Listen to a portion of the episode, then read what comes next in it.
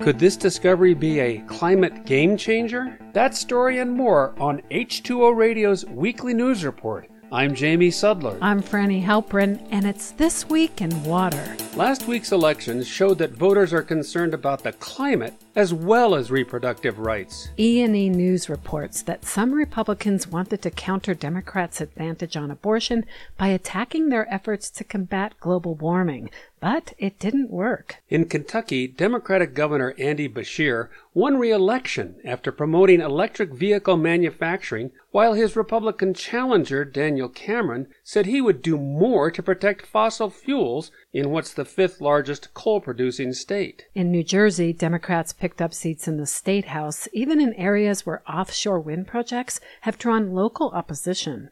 Republicans there tried to convince voters that, contrary to any evidence, sonar used by wind developers kills whales and dolphins. And in Virginia, Republicans campaigned against vehicle mandates to help meet the state's goal to have all electric cars by 2035 but Democrats flipped the House of Delegates and held their majority in the Senate.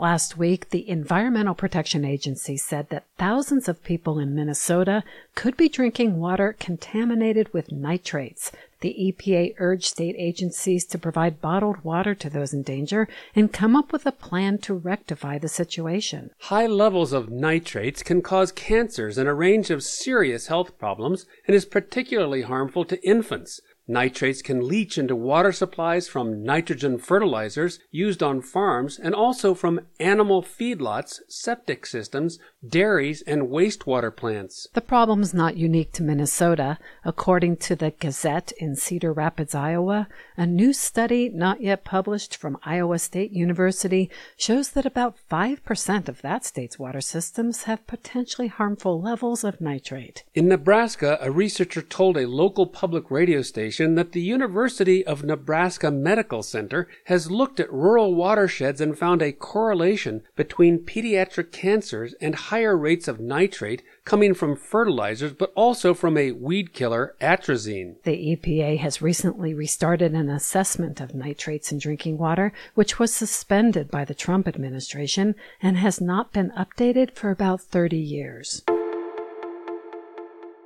Hydrogen is seen as a source of clean energy and a hopeful climate solution because when it's burned to power ships and planes or to make steel, only water vapor is left behind. Although hydrogen is the most abundant element in the universe, Harnessing it is involved because it's usually part of another compound.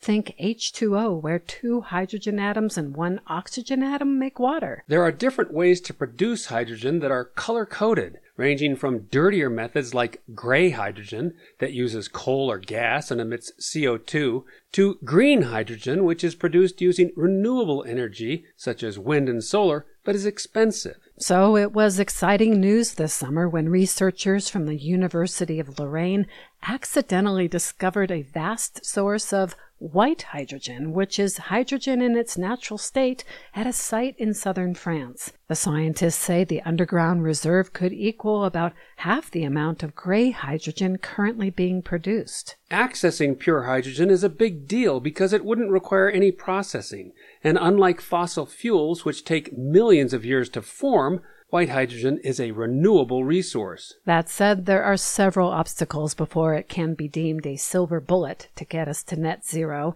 White hydrogen would require energy to extract and need a pipeline and distribution system to transport. Additionally, for anyone who remembers the crash of the hydrogen powered Hindenburg that caught fire in 1937, leaks are a concern if the gas is not handled properly.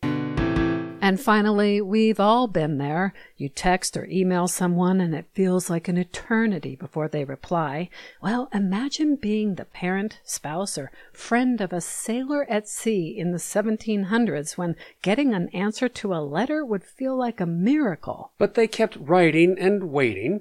Such was the case for Marie Dubosc, who wrote to her husband aboard the French frigate Galatea during the Seven Years' War a global conflict in which France and Britain were the chief rivals. She wrote, I could spend the night writing to you. I am your forever faithful wife.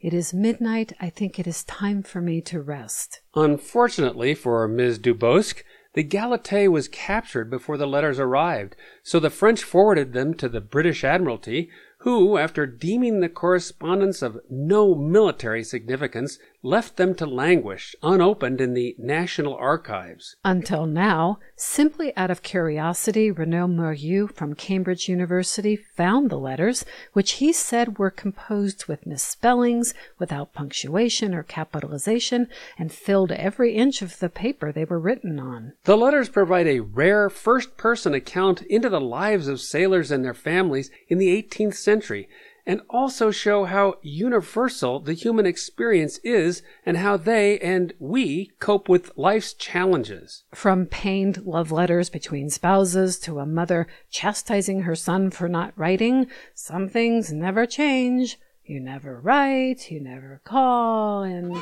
that's it for this week in water. We'll see you next time.